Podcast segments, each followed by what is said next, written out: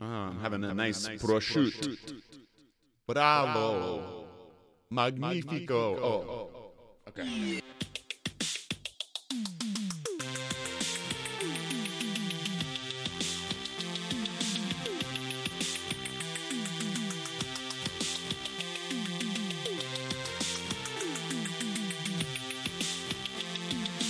Uh, well, I was just I kept going because I was waiting for you to I see. join in. I thought you were doing like a. I thought you were doing like an intro where like we're like applauding as though like a opera performance had just ended.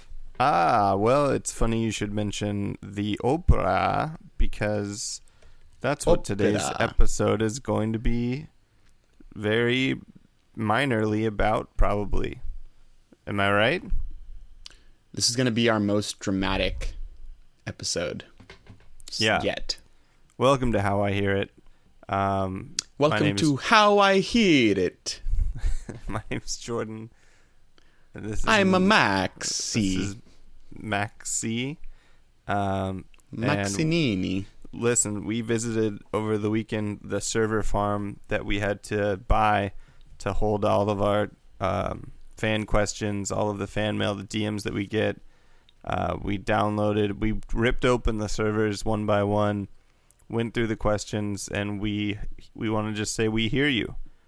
And It's and also we wanted to put to rest any rumors that these might be the same servers that that were hacked that stole the election from Trump. So just that's not the case. Everyone who's Yeah. saying that is going to be sued by our lawyers. absolutely not true. False. Um, How I I, hear it innocent. So we went through all of your questions, all the stuff that you asked us, you wrote in to ask us to cover, and obviously what was mentioned the most was the 2019 Ron Howard documentary on opera legend Pavarotti, Luciano. Pavarotti. Um, so we did it. Look, listen. Last night at around 8:58 p.m. I began my Showtime 30-day free trial. Yep. I will This is how, delete. this I, how will- pros do it. and I haven't ended it yet, but we'll see. There might be some other Um, stuff I want to see. There's like a there's a mini series on um, the Reagans that looks pretty good. There is a, that's how they get you, Max. Look, you know, I'll I, I will show my whole ass right now. I am subscribed for a year to Disney Plus, to HBO Max. I already had Amazon Prime. Why not add another one on? I don't know. No, and that's true. Um, but we do. We will today. We'll talk about watching Pavarotti, uh, which Yep. was I will take the credit for. This was my idea.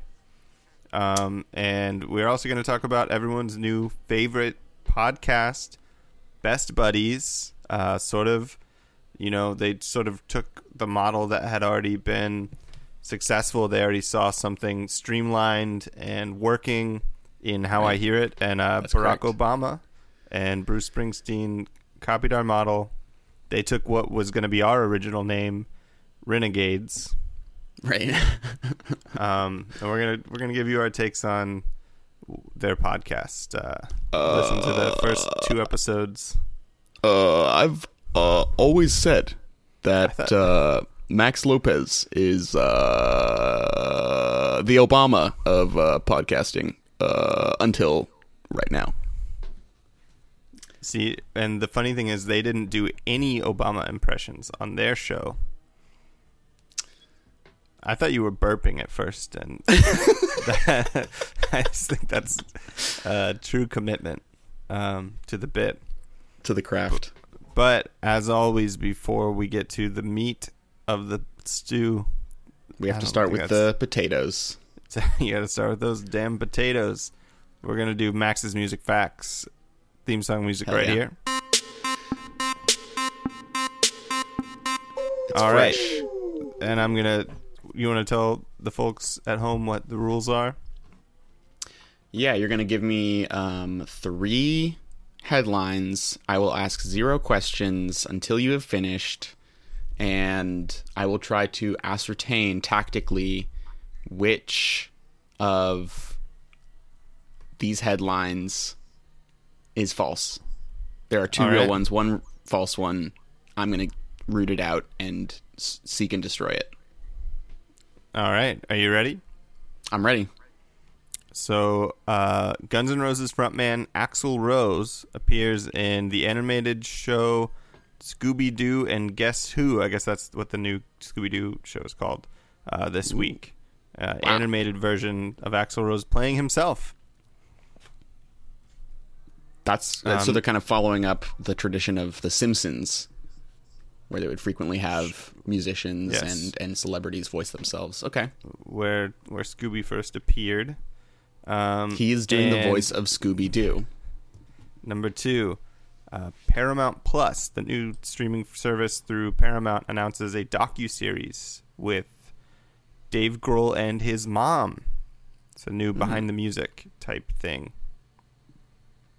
Not animated. Uh, I don't believe so. know. Okay. I think it's just it's pre-production, so we could get there. I see. You know, it just depends on how far this goes. Gotcha. Uh, gotcha. and number three, the biggest news of the day, actually, uh, the Bruce Oh, wow. Springsteen DWI case goes to trial. oh. I don't know if you saw that at all. Huh, yeah. I so I didn't, but that seems like Ah, see, I'm always like trying to like game this out um because that seems like something that is just kind of self-evident. I'm going to try to I'm just going to eliminate that one because it's because but it would be unfair if it was not if it was the false one because you could be like no, it's actually going to trial tomorrow. So yeah, I don't know. I guess it, I guess I'm feeling like it would be unfair of you to for that to be the false one because you could just easily blackjack no trade backs me and say actually the trial starts tomorrow. So I'm just gonna avoid that one because I feel like it's not the f- most fun one to be false, and I will choose. Um, Axl Rose is not to be on Scooby Doo voicing himself. He will be voicing a different character. No, that's too specific. I just think that one's false. That would have been fun, but it's actually the Springsteen that that case got dismissed today. You motherfucker! All right.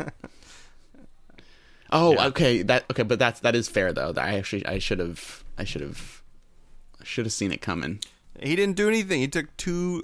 Uh, I think every article also mentions this. It was just like a shot of tequila, right? No, two small, two very small shots of tequila, which I don't know what that means Yeah. What the hell? exactly. Like, give him like a thimble. yeah, exactly like a thimble's worth. Took a, he took a couple nips, uh, but yeah, and he blew .02, which is well under the the limit. But So Yeah, what if it was know. a cop? uh, if it was a cop who's- Well, I was gonna say, what if it was a cop who was pissed because, like us, because he did a Jeep commercial and was just like following him around all day, waiting for him to, like, you know, not not turn his blinker on.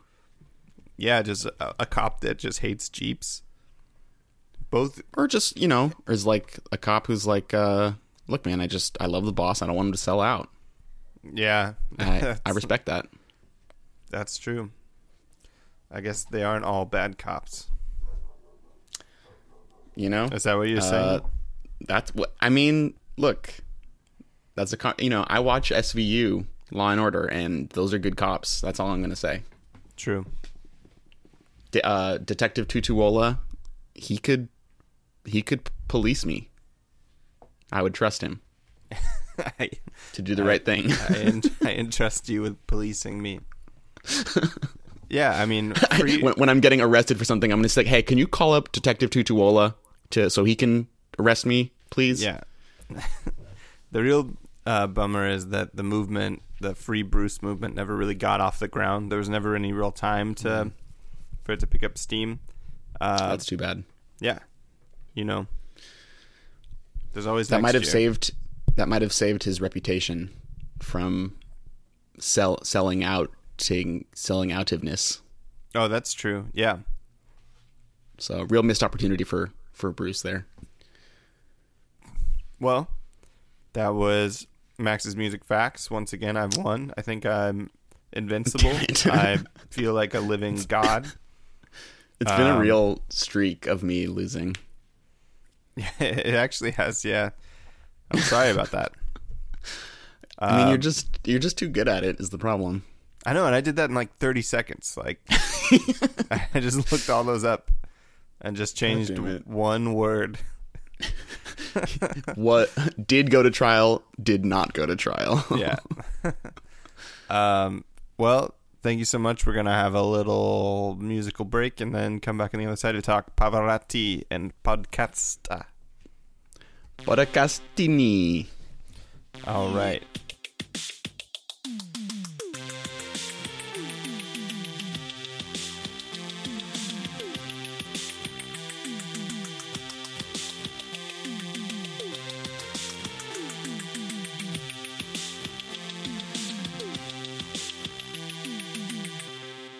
Yeah, maybe. Okay, so I want to get that out of the way first. That's a lot of pasta. That's a lot of pasta, folks. So what was it like? I mean, I forget the. I should have written down. That if there's anything I should have taken notes on, it's the um, the exact numerical amounts of prosciutto, cheese, and tortellini that he would require his assistant to put into a suitcase. Another thing is like, look, isn't it illegal? Aren't aren't you not supposed to like transport like food across borders? Isn't that Yeah, like this, this was in like the 70s, and I don't know. Right, I mean, everybody was like, s- the captains of the airplane were smoking cigars and making Manhattans for one another. you know, yeah, yeah. who fucking That's a good point. But I mean, that was my. I did take a few notes. It was kind of oh, hard. Oh, really? Because I would just get entranced, and I would forget. I would honestly, I would forget what I was trying to take notes of anyway. But one of the notes I did take was rural America buffets, American food, and then Oh, I yeah. wrote "I go to die" in quotes, and then I wrote suitcases of food. and then under that, the last note just says Amex commercial. Did you skip dinner? Were you just hungry? I was probably hungry. Um, yeah. I don't know. It is awesome that like he just traded one pasta for another pasta and went straight for the mac and cheese. It's true. Yeah, I like He's a pasta in- man. They try to describe that scene of him wanting to tour. I don't know if he wanted to tour. I think he did because he said at one point he wanted to give back to the people what God had given him, and he really wanted to like meet these like very salt of the earth type American people. Uh, But yeah, they were like he just wanted to try all this crazy American food like macaroni and cheese, and I was like. Yeah. yeah. I, and up to that Meatloaf. point, watching the movie, I had thought mac and cheese was Italian. Well, So You know, I mean, well, you, you can tell it's Italian when it's got the little pieces of uh, hot dog in it. right? Yeah, That's uh, that's the working man's prosciutto. true. But uh, if you haven't picked up on it yet, we are talking about the the movie Pavarotti, about the 2019, illustrious Ron Howard. opera singer. Uh, we both watched it last night. We thought honestly we were kind of we've been doing on the side these uh, kind of film. I don't know if it's really review. The last two we kind of just take you through every scene, uh, which is As better than watching those movies.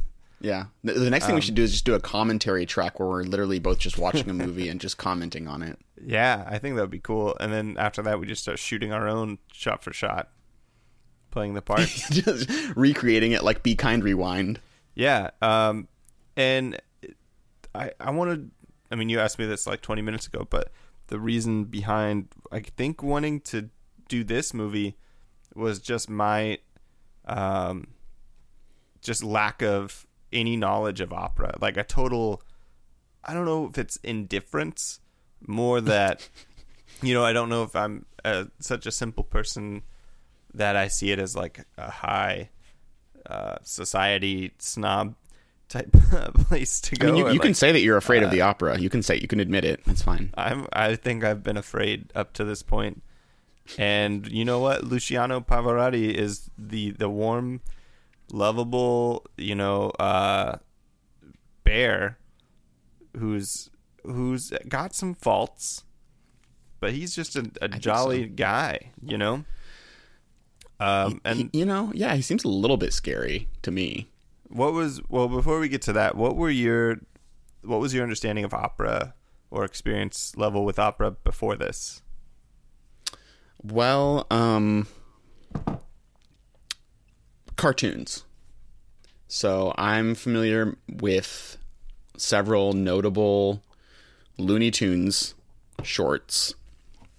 Where, like, there's one in particular where um, Bugs Bunny and Elmer Fudd reenact some opera of, like, I think it's a Wagner bit of a Wagner piece, a Wagner track that they um, go off on, and it, you know, classically Bugs Bunny um, cross dresses, and it's actually it's one of the it's one of my favorite Looney Tunes. Um, uh, I don't know what to call it. Short anime. It's one of my favorite Looney, Looney Tunes. Tunes. I'll just say that. Uh, yeah. Um, yeah. because it's like it just I think it might have been Chuck Jones, one of the Chuck Jones ones. Um and they just like I don't know, it just it just there's something about opera and I guess this this kind of goes to like my perception of opera. Just there's something that's always struck me about it as being a little bit goofy because it's so heightened. You know, it's like it's operating on such like a high level of drama that it's like just like totally deflated when it's um being sung in the Elmer Fudd voice. Yeah, But definitely. uh, yeah, I mean, but there is then- something pretty inherently funny about that.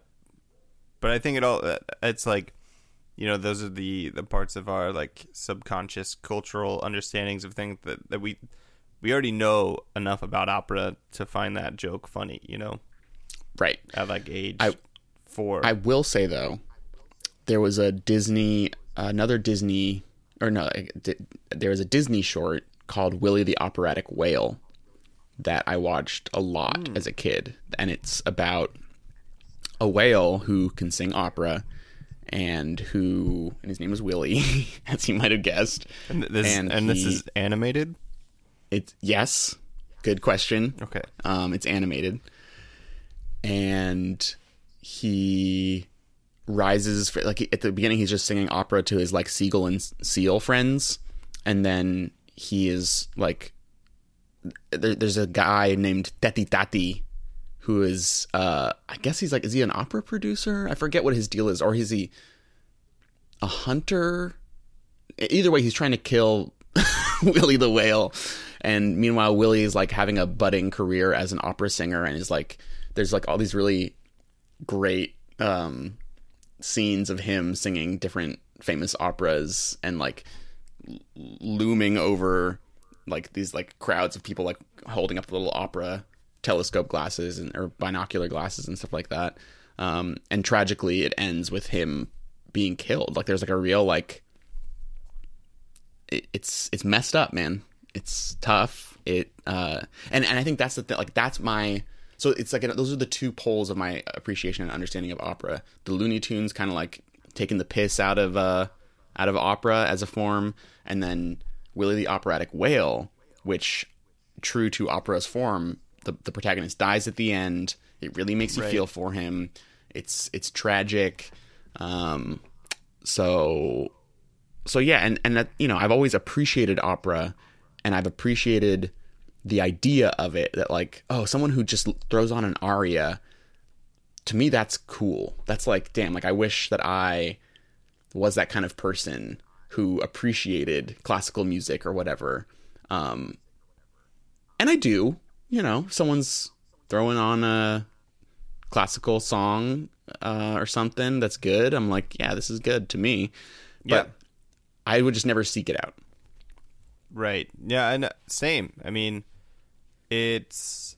Uh, I wish I could say I like had heard it as a at a young age or anything. I don't know, but I think I, I sought this out just because I thought of uh, what a culture shock it would be to just have to be like immersed in the world of this guy who really became an, like a huge star, like worldwide, like Right. and that's like the bigger take from the movie that I had was just being kind of fascinated with how like enigmatic of a character he was. Like he was so charming to every single person around him. His Right. assist, like he just like both of his assistants at some point fell in love with him. He, uh, yeah, it, I mean, it's just very strange to think that at one point in time he was this like dominating cultural force and we still see Yeah. like impressions of that you know the opera singer having a handkerchief out you know i feel like Right. that's like a trope that he started the whole Right. like uh very like self uh deprecating uh artistic sensibility like before taking the stage or, or doing anything like a lot of that i think it, and being so like overly critical and like uh so needy of like i don't know attention and some like all of that i think Right. i don't know if he really invented it but he certainly developed it and and put it Did into you- the mainstream Did you notice how his appearance didn't seem to change between like the ages of like 40 and 71? yeah, totally. I mean, and, and when he was younger, he did look like very. He didn't look extremely different, but he was like a very different looking, you know, clean shaven young man. And then at some point, it just like he he starts wearing like fake mustaches, and then suddenly they just turn into like it He just turns got a- into a real beard and like long He's hair. got a straight up beard. yeah, Yeah, that's maybe a- he like went through puberty late. I don't know. Yeah, yeah. So that was something that I noticed was that I couldn't tell at many points of the movie. I was like, "Wait, has ti any time passed?" And then like, like I just had to wait for like a, like the text indicating that a different uh, it was a performance. It was like, "Oh, this is 1989." Okay, Yeah. I guess. All right. and it, it's weird. I think here's how we're going to segue into into our next subject, maybe. Okay. But uh, Are we, are we already moving on from Pavarotti? No, I was just going to bring up. I was going to bring Oh. up one aspect of the film that I thought was interesting. Okay, When he he you. started to get commercially uh, popular, he he went on an Amex commercial, which is one of the few notes Right. that I took down. Uh, but he says, "I am nothing." Uh, when I'm home, like he's talking about how on the road he's like this huge star and people love him, and he goes home and he says, "I've got a wife and two daughters at home, and there I am." I think he's got three daughters. Nothing. That's Right. why I have an Amex or something. It's like it's so weird. Uh, and I was like, "That's what a crazy commercial, right?" Yeah. Um, right. Well, and this, there was like part of the story that I wish that had been more at the forefront was like his relationships to his producers or his managers. Like those were really fascinating characters because like the one guy at the beginning who's like he was the most hated guy in opera. He was just Yeah. d bag, and it's like it's like not never made completely clear Yeah. why that tell is. you why. He just had like a really like dastardly mustache. He had like that that look of like having like a totally black, mu- dark mustache, but like also white hair at the same time. That might have been part of it. But um, and then it's like and then like there's a battle between and then like they kind of just like segue or like transition really quickly to like he now he has a new guy that he's more into. He kind of ditches his old.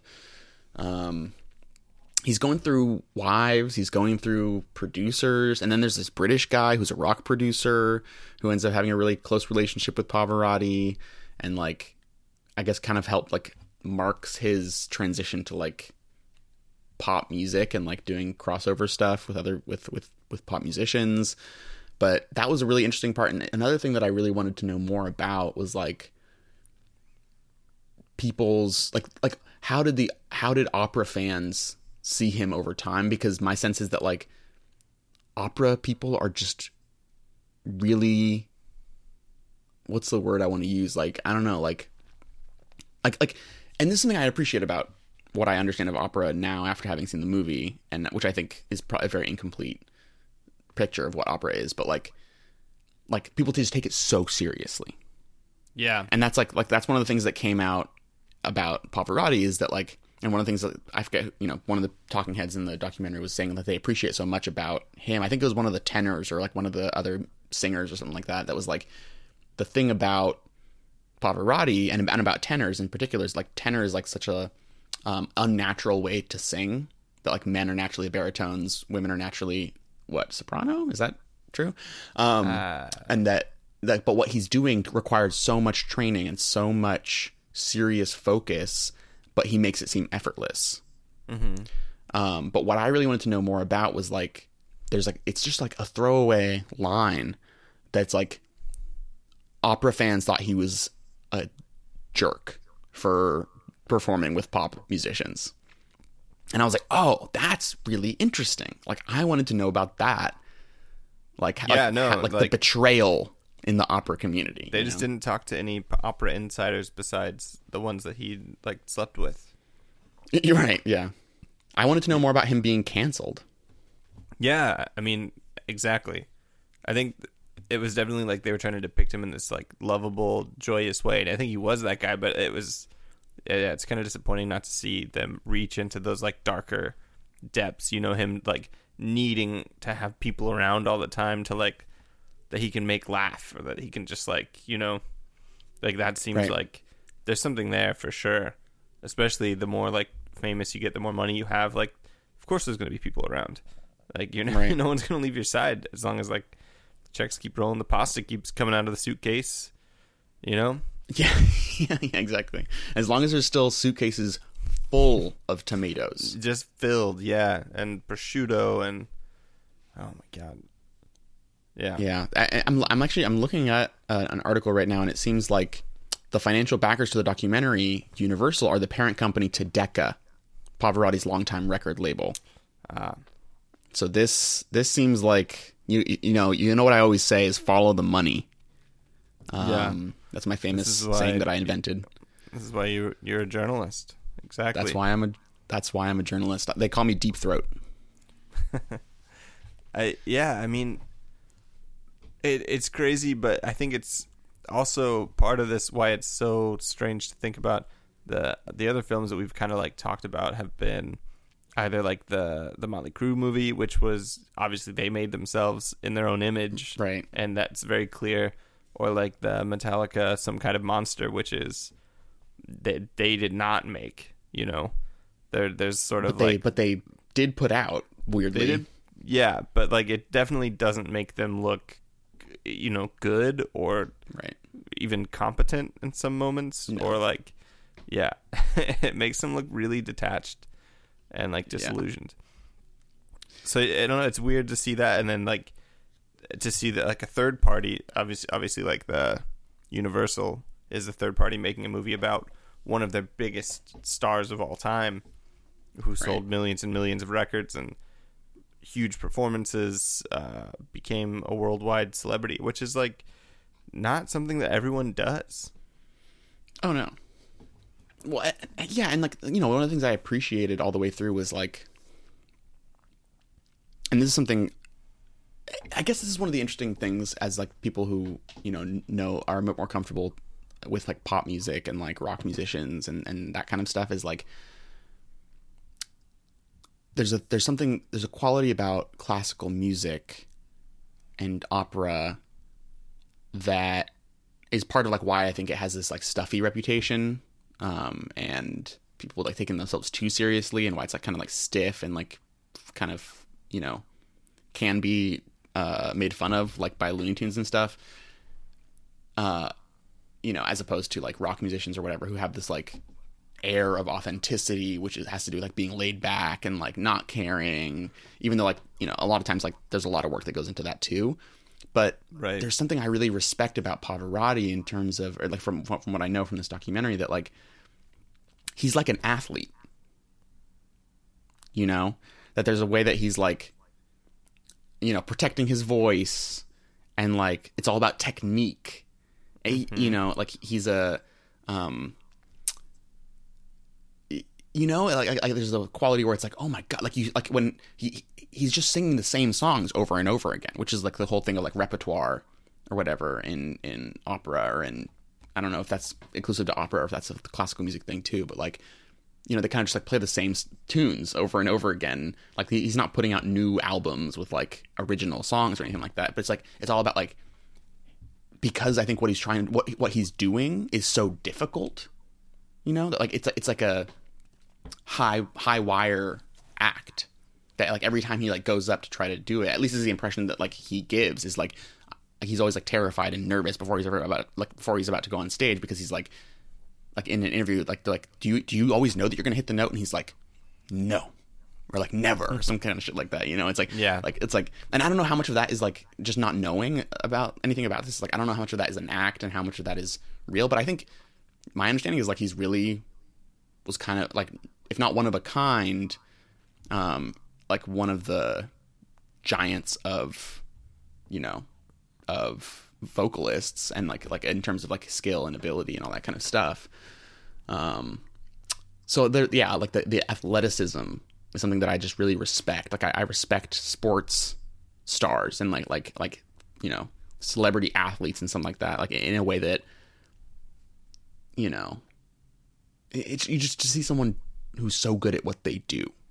Yeah, no, for sure. And and there's that scene where he's kind of giving direction to, uh, I think the singer that he ends up uh, like eloping with at some point. But right in he's the like master in- class. yeah, he's like in front of an audience, sort of like, oh, I think for your voice you need to sing a little bit more up tempo and do this. Like, it reminded Mm-hmm. me of how like deranged the ideas of American Idol and and the singing competitions that we have on TV today. like how Right. fucking wild it is that it's just you go from like a hundred, a thousand to one person, and not just Right. have a show where like the people that are are actually masterful at their craft and singing and uh, can help in the industry in some way don't just like give you pointers or like try to help you out in some way like it has to be this weird like cutthroat competitive edge because our society just fucking sucks Well, I guess that's the other thing is that well, yeah, I mean for sure like American Idol and, and The Voice and all those things are like more about like humiliating people and like than than helping anybody, you know, but the other thing is like that's that's the the part of the documentary that I Uh-oh. that is not there that I, think wish I lost you. was was was taken to the forefront or like had a had a significant part like um, was featured significantly in the movie, which is like my impression is it's not just that he's a great singer, it's that through luck, through happenstance, through cunning, through having the right connections, he was a business, you know, machine. Yeah. Yeah yeah, and yeah. and like like so so but i again i i can't, i don't feel totally like qualified to like be able to say like well he really was that good. Or to say on the other hand like no well it was more about like good business relationships or something like that um i'm guessing it was probably a combination of both and like and like just him being ambitious but also like having other ambitious people involved in his project you know Yeah, uh, I mean, I think that was what they didn't get into was like the behind the scenes for like his manager and those like those guys. They kept uh, the movie kept alluding to these characters playing these huge roles, but Right. it just kind of like never.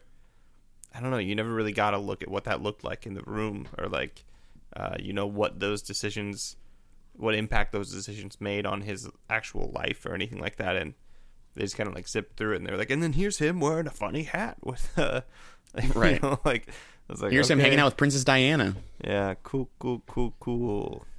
Yeah, and so like then like so I think the thing that really sparked like that phase of his career of like just to, to being a, a huge megastar in terms of like selling records and all that kind of stuff was when he puts together that super group of the three amigos you know who Yeah, like yeah, who all performed together at um like a world cup or something like that. Right. and and that like it, it's like it's it's so funny as like from my perspective watching the documentary 'cause, like and like everyone lost their minds because there's Yeah. three tenors trading parts in an aria and like and they didn't even fight about about like which arias they were going to sing. It was crazy. They Yeah. would just they would just be like dude i just i'm so happy for you. I just totally want you to like sing that aria. That's gonna be so sick. And like and then like for the last one they were like they didn't even know what song what song they were gonna do and then they were like dude let's do this song together. And then everyone lost their minds you know? And i'm like okay okay like i just i'm like just barely following along you know like I, like i don't Yeah. fully appreciate how And, cool like, this is and obviously watching it is uh, impressive and so interesting because they're amazing singers and like Oh, they watching whip. them all- yeah it's great but it, it's so hard to like yeah i just don't have the, the the cultural knowledge or context to really be able to place it in that like pedestal type area of like this Right. moment in time was so crazy but there's Right. like, like the real attraction to the whole movie is this like flair for the dramatic that I think is just inherent Right. to the opera, but also to like I think a lot of the Italian culture that we see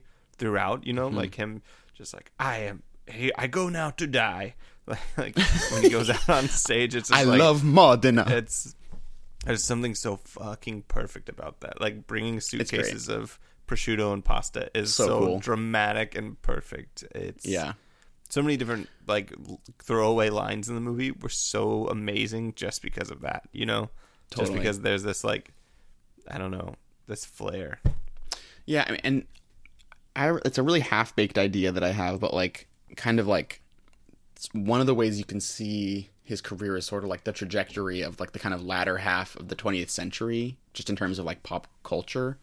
Is like you know when he starts, he's doing opera, which is a really super specific thing, and he's like born like around like World War II or whatever.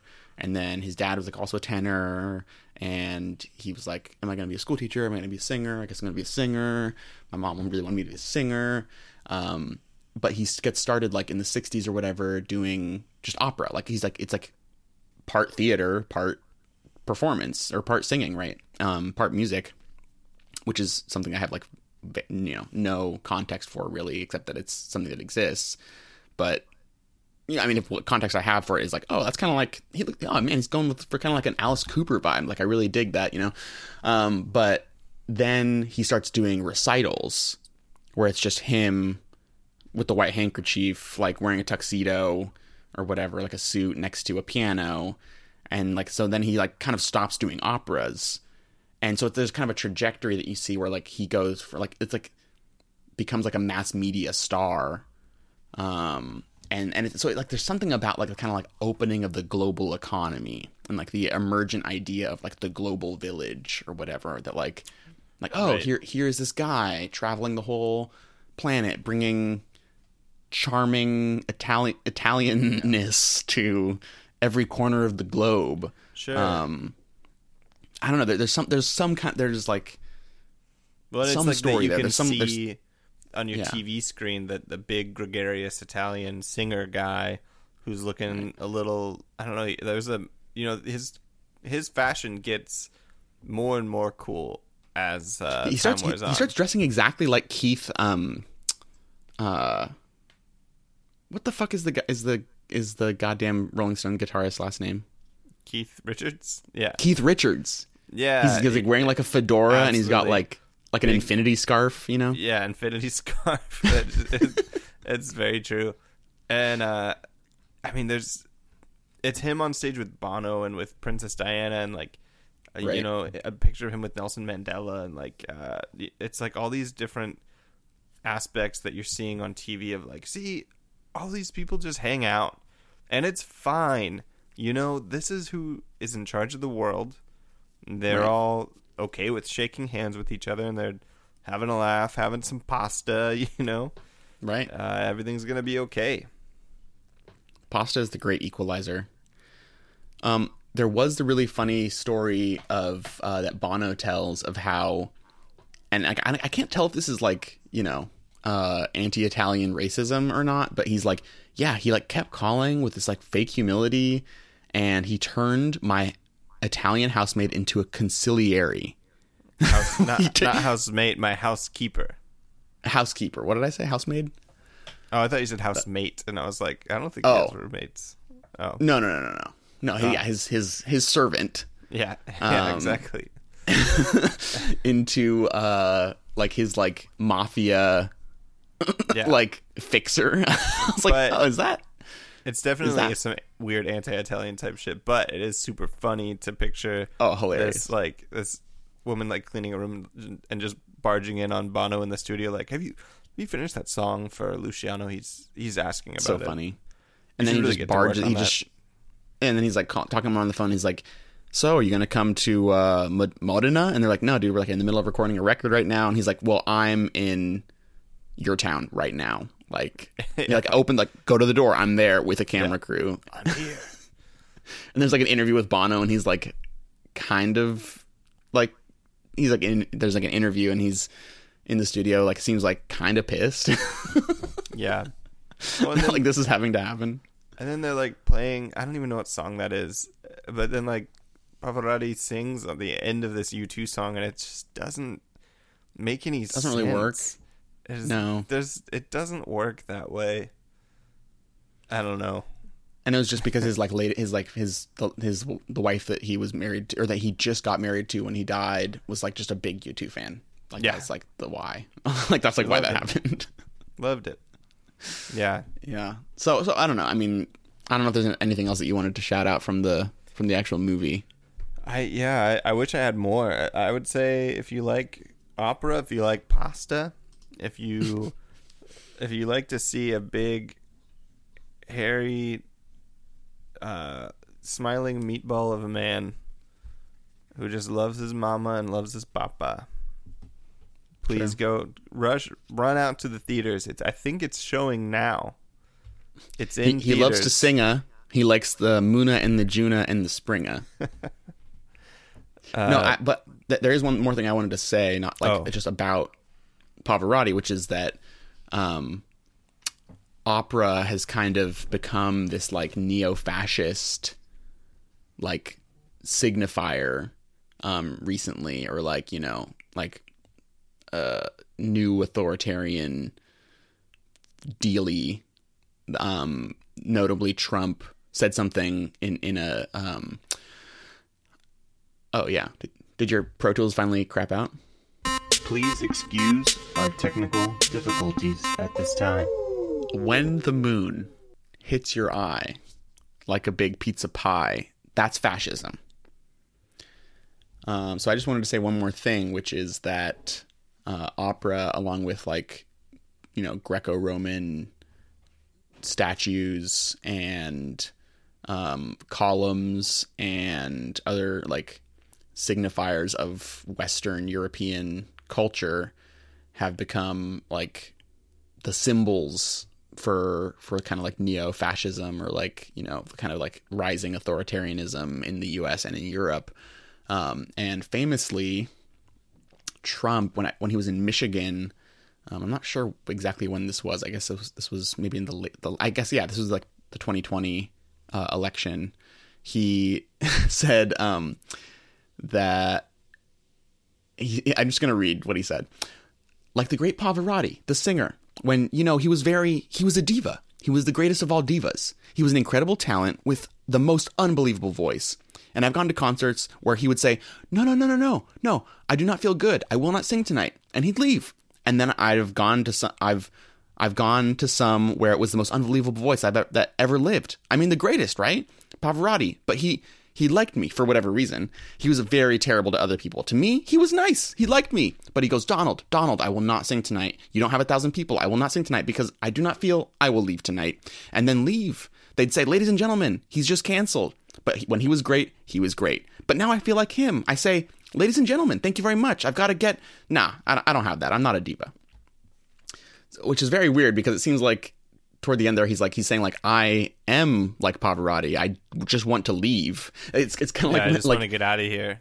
which he Yeah. famously also did say that he was like like folks i'm just gonna get i just want to get into that like that, that's a pretty nice car you got over there i just want to get into it and just drive away Yeah. he just like said that like in one of his I speeches don't. I love the adoration and love, but I don't want to be here. I don't give a shit about any. And then- you.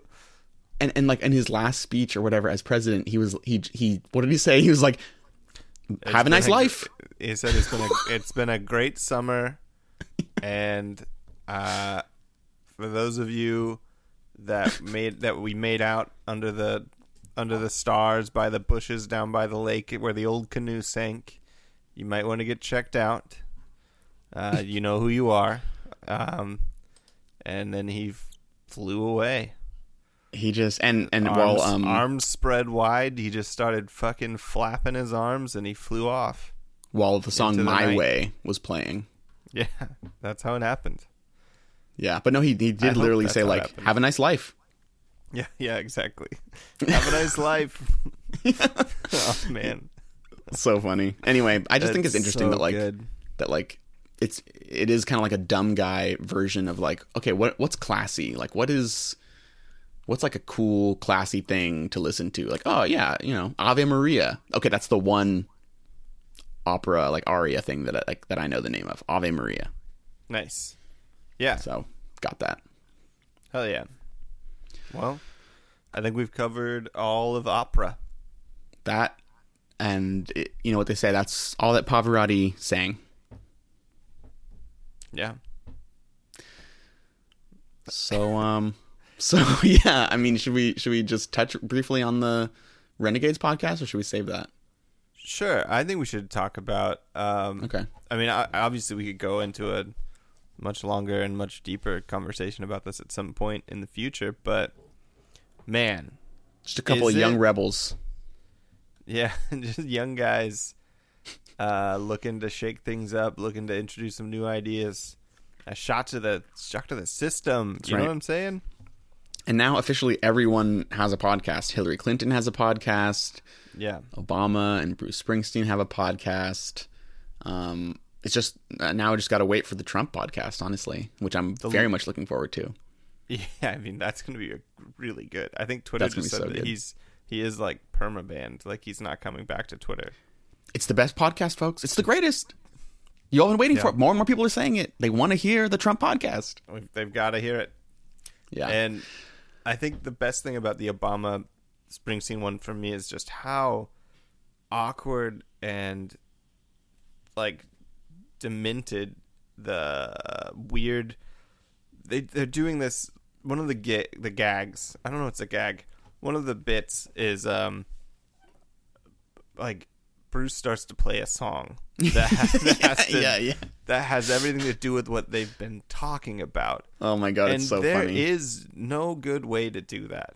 it's so There's funny. no no conversation in anyone's life has ever at any point ended with like, well, you know what? I think we've talked about this all day. I think it's time I just sing you this song that I actually wrote well, it is actually really years ago, realistic, you know. but it's like it's It- the worst guy so at the party. awkward and clunky, and then like Wait, are you are you there? yeah, well, they're Okay. they are the two worst guys at the party. Right. Well, okay, so there's a couple of things there. Like it's like I mean, Bruce Springsteen is the guy who brings his acoustic guitar to the party, to the bonfire, and it's just like, you know what, that reminds me of a song and just you know. Um but Obama is the guy who like you know, because I uh have developed a strong dislike for Obama and still am like holding on to my appreciation for Bruce Springsteen. The impression I get is that this is all Obama's idea. This is basically his show. Like he's always the one introducing the episodes, or at least in the two episodes that that are out so far. And he is the one who'll be like, you know, just like getting Bruce Springsteen to like talk about how guilty he feels for like racism existing. It, it like that is so perverse to me. it's so It's like, are you kidding me? Like, it, there, there's two. Like, one out of two of these guys is someone who I actually have respected in my life. For I mean, well, I respected both of them. Like, I, you know, I was happy to vote for Obama. When, it was the first election that I was able to vote in for his for his reelection. Um, but Yeah. since then, I've become very disillusioned um, with with what his presidency represented and, and the things he was actually actually did. Um, and much more recently, I've had a lot of respect for for Springsteen. Uh, and so it's just like like him like you know Obama being like so tell me more about like how bad you feel and like like how fucked up it was like that there was like racism in your town. And like and like what they never talk about is the fact that like he's like from a just desperately working class like community where like you know like like they're like so like I know I was an outsider because uh I mean just look at me like I'm black but you like how are you an outsider and he has to like kind of like find a way to say like well my dad like had schizophrenia undiagnosed schizophrenia and like I was just always just kind of a little different than everybody else and like okay but also you know he grew up like as part of a subordinated you know economic class Yeah, exactly. And that's what's so weird is like that Obama, eh, from the initiation of that conversation, is just saying, "Well, I don't understand how you're an outsider. Like, how could you Right. possibly be an outsider? like, you're a white dude from New Jersey." And it's like, but if you know anything about Bruce Springsteen, those songs are all about how dejected and like uh, disillusioned everything in New Jersey was like rotten and melted and gone and like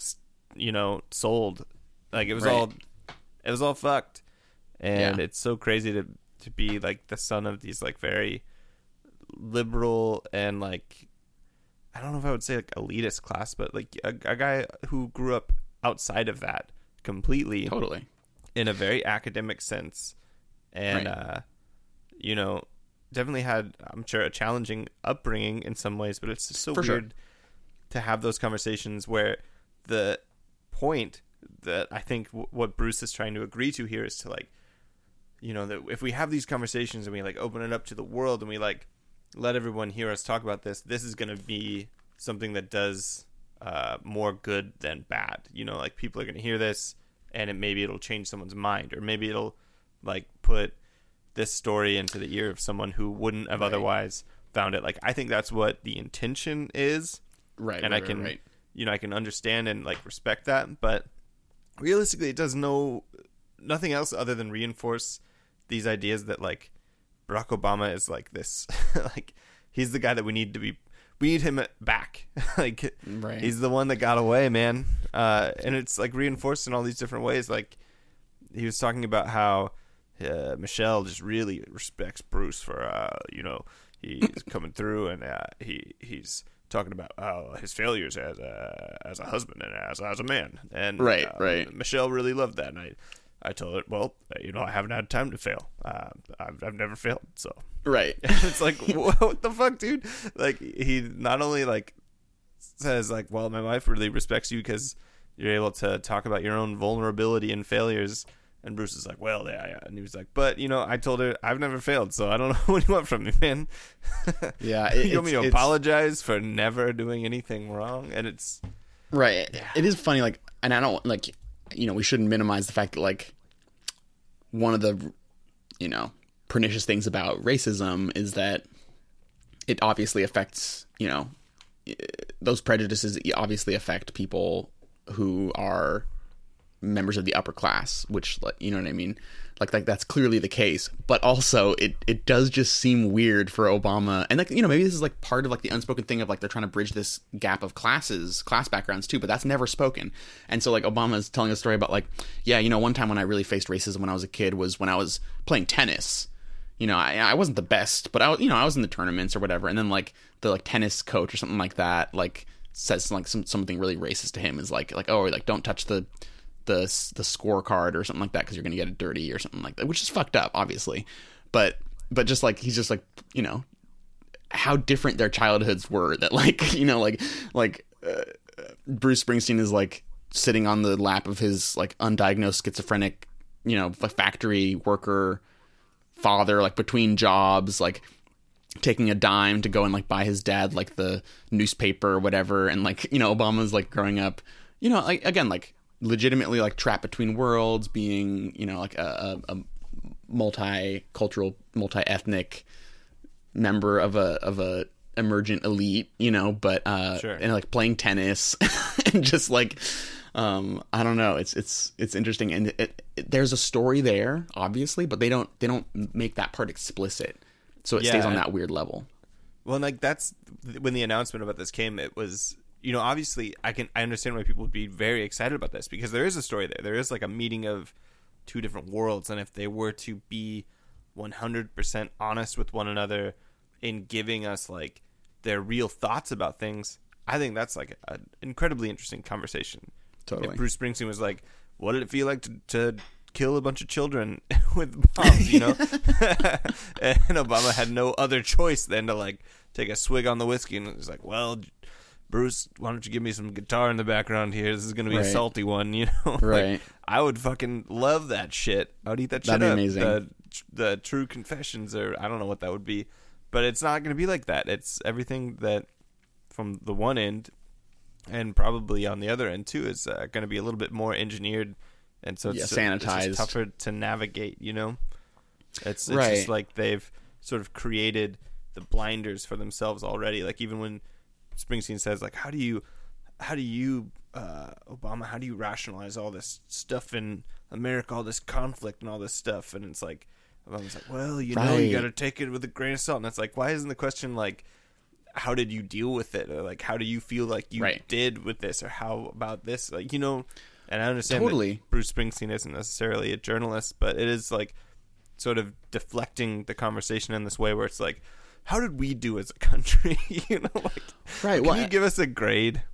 and and it just seems like like that's one of the really perverse things about it is that like okay well here like like it's like you know uh, Obama several times like so so like trying to ask like pointed questions about race and like Bruce Springsteen's like like all taken aback and he's like oh man like this is so hard to talk about like I really like he's he's almost saying like I really have to like take like be held accountable for my white privilege. He's like comes up right up to saying that. But meanwhile, Obama is the guy who was in the highest office in the land. Like Yeah. Bruce Springsteen like didn't never had like that kind of control over like Yeah. our policies, you know?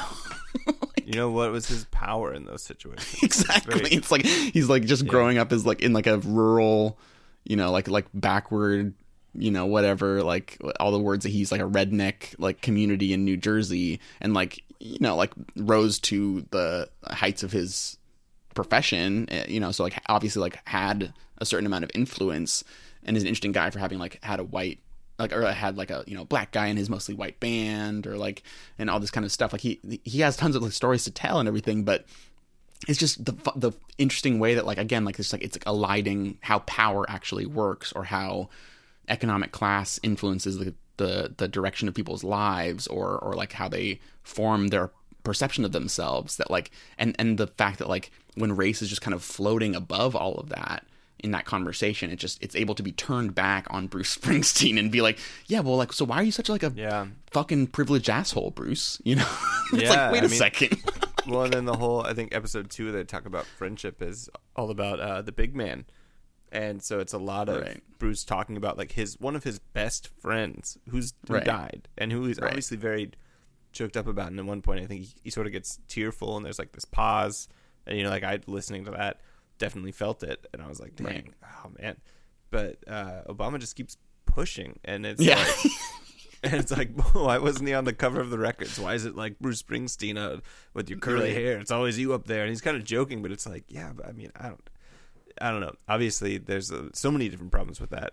None of which are were arbitrated by Bruce Springsteen or or like, I don't know, can be solved in this one 30 minute to hour long podcast episode, or you know, like Right. it's very strange to be like well why would why weren't you doing this why weren't you playing these Right. shows and like why did he feel so out of place all the time was that your fault and it's like right i think i think obviously yeah like i don't know there's but there's also like a whole world of things that were in place and had to happen in sequence to get to those events in the first place uh i don't know it's very weird to listen to Right. Well, and the other thing about it is like that it's it totally encapsulates the kind of like liberal democrat approach to dealing with like structural problems and like with with Right. racism and all this kind of stuff is that like well we just really need to have honest conversations about it. And like like that's the thesis of the whole F- the whole project and of Obama's presidency. And clearly it's like you know the the operating like idea of uh, now the Biden presidency. Yeah. But but it's like like you know when, when he talk when they do talk about reparations they're like he's like you know like obviously like we both like agree on this in an ideal like like you know like this is like something that we like you know theoretically yeah that's a good idea. Um, realistically no it actually can't happen. And the only time that they do the one time that they reference class and that obama does is when he's talking he's trying to explain why white people continue to be so racist. And it's because there are working class it's like it's again like parroting the same bullshit idea that has already that has been discredited which is that trump supporters are working class white people. When like Right. in Yeah, fact yeah. it- like it's like most working class people in the country simply do not vote and like Yeah. the the strongest base of support for for Trump and for the Republicans is you know like middle class like small business owning people. Right. So it's it's just like like that's the one time that they mention class you know? Yeah, it's just yeah, it's furthering that that same like neoliberal narrative that there's these middle class pe- or these lower class people in the Midwest and and like the heartland of the country who are just working all day, just just feeling racist. And that's, and and that's the reason that he gives for why reparations couldn't work because and this is the democratic line on all this kind of stuff is like why we can't push for more serious changes and transformation in in our country is because well i mean people there's just people are too racist Yeah, like people and, and it, it wouldn't be viable and that's the other distraction is that they he was implying that the money for reparations would have to come from the pockets of poor people. that's the only way that it could work. well i mean Which is you know so to, maybe insane. maybe to be fair to like his like well it, it's it's totally mixed up but it seems like he's saying like pe- what, yeah like poor like working class people would just get mad but but like what we've seen with the pandemic is that across the board even people who say that like we, they want small government they don't want government handouts they they don't want welfare they are happy to get a stimulus check and they want another Yeah. one across Yeah, the board everyone wants that Right, like people don't want that. And like it's also like where does that money come from and where where can all of the money for the military budget come from? Where can any of the money come from? It doesn't Right. have to be you, you don't like I think that's a, another weird neoliberal redirection that we're going to see more of under the Biden administration is just like, well, we can't do that. How are we going to do that? Because then uh, these all these poor people are going to get screwed. And it's like, why? Why would you fucking screw them? Like that doesn't make sense. Like they're obviously you're the fucking guy in charge. Like figure it out. Don't screw those people. Uh, Right. It's just like so ludicrous to think that that's you're like way out. Like we couldn't do reparations. We couldn't do this because then some some farmer in Iowa is well, he's gonna go bankrupt, and we And all then- know what that that's- sad story looks like on TV. Well, and that's what's so fucked up is like that's the kind of sad story that Bruce Springsteen would tell you in his songs, and then like and like we just need we get Yeah. Obama who's this like trusted statesman, and and like Bruce Springsteen just has to be like, yep, oh, totally right, yep, oh, these terrible fucking shitty working class white people, god damn, like they're the ones really holding us back, you know what I mean? Like it's like what the hell, like Yeah, I think that's those are the inherent problems. Is that he's not a trusted statesman. He can't be trusted, first of all, and he he won't. He's not like gonna give up the truth. But also that Bruce is just like uh, a moonbeam. Uh, I don't, I don't know what I'm trying to say now. A deer in the headlights type Right. child who just wants to believe in like good and hope in the world. He's, But you know who we Bruce- can listen, trust? You know what Bruce wants to do more than anything else? huh? He wants to take two small shots of tequila. Goddamn right, and it's in- his right as an American. His, he's going to climb into his jeep, drive down the street, get out, get on his motorcycle, take two more shots of tequila, right. and then park somewhere. I don't know. Yeah, God, it's it's so it's just it's perverted, man. I just like well, I the think world is upside down.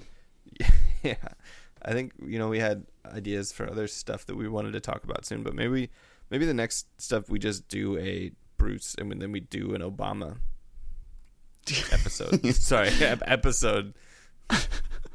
An episode all about Obama and like the time that he sang "Amazing Grace." Well, and like the cool playlists. Oh So yeah, I- good point. That's how I've found out about most Oh! hip hop. Another part in the interview is where he references the part of Get Out that references him, It's so weird. where he's like, like he's like, you know, there's no amount of, you know, listening to music or like like voting for Obama. You can't even vote for Obama and and make racism go away. You know.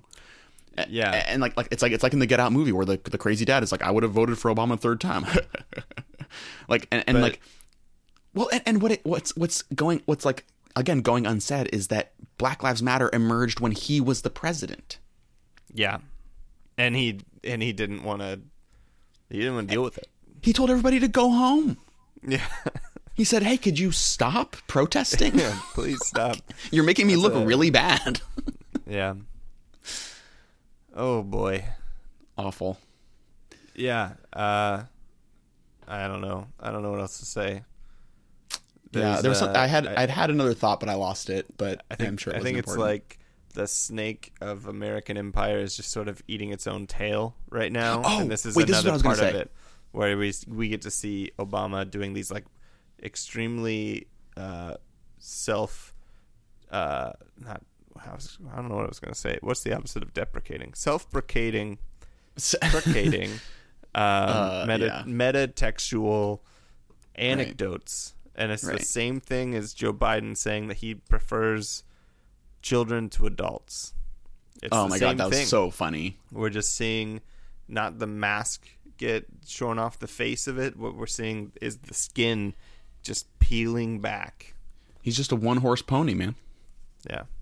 That's another Bidenism. Um, but I was Yeah. gonna say like you know like like we you know we're not supposed to trust this like salt of the you know I mean like whatever he he is a very rich musician at this point but but like this guy who told salt of the earth working class stories like like Bruce Springsteen because he's a white guy but you know who we can trust or we're supposed to trust is Joe Biden Yeah. who's basically a conservative and his track record is famously as his vice president said during the primary was to like block desegregation of schools and to say like fucked up racist shit like we don't want like a racial jungle and all this kind of stuff you know like like that's Yep. the guy that we're supposed to think is like heralding like a new age of diversity and and equality like are you kidding me anyway that that Yeah. was my that was my last thought That's. I think that's a, a, what a great place to end it.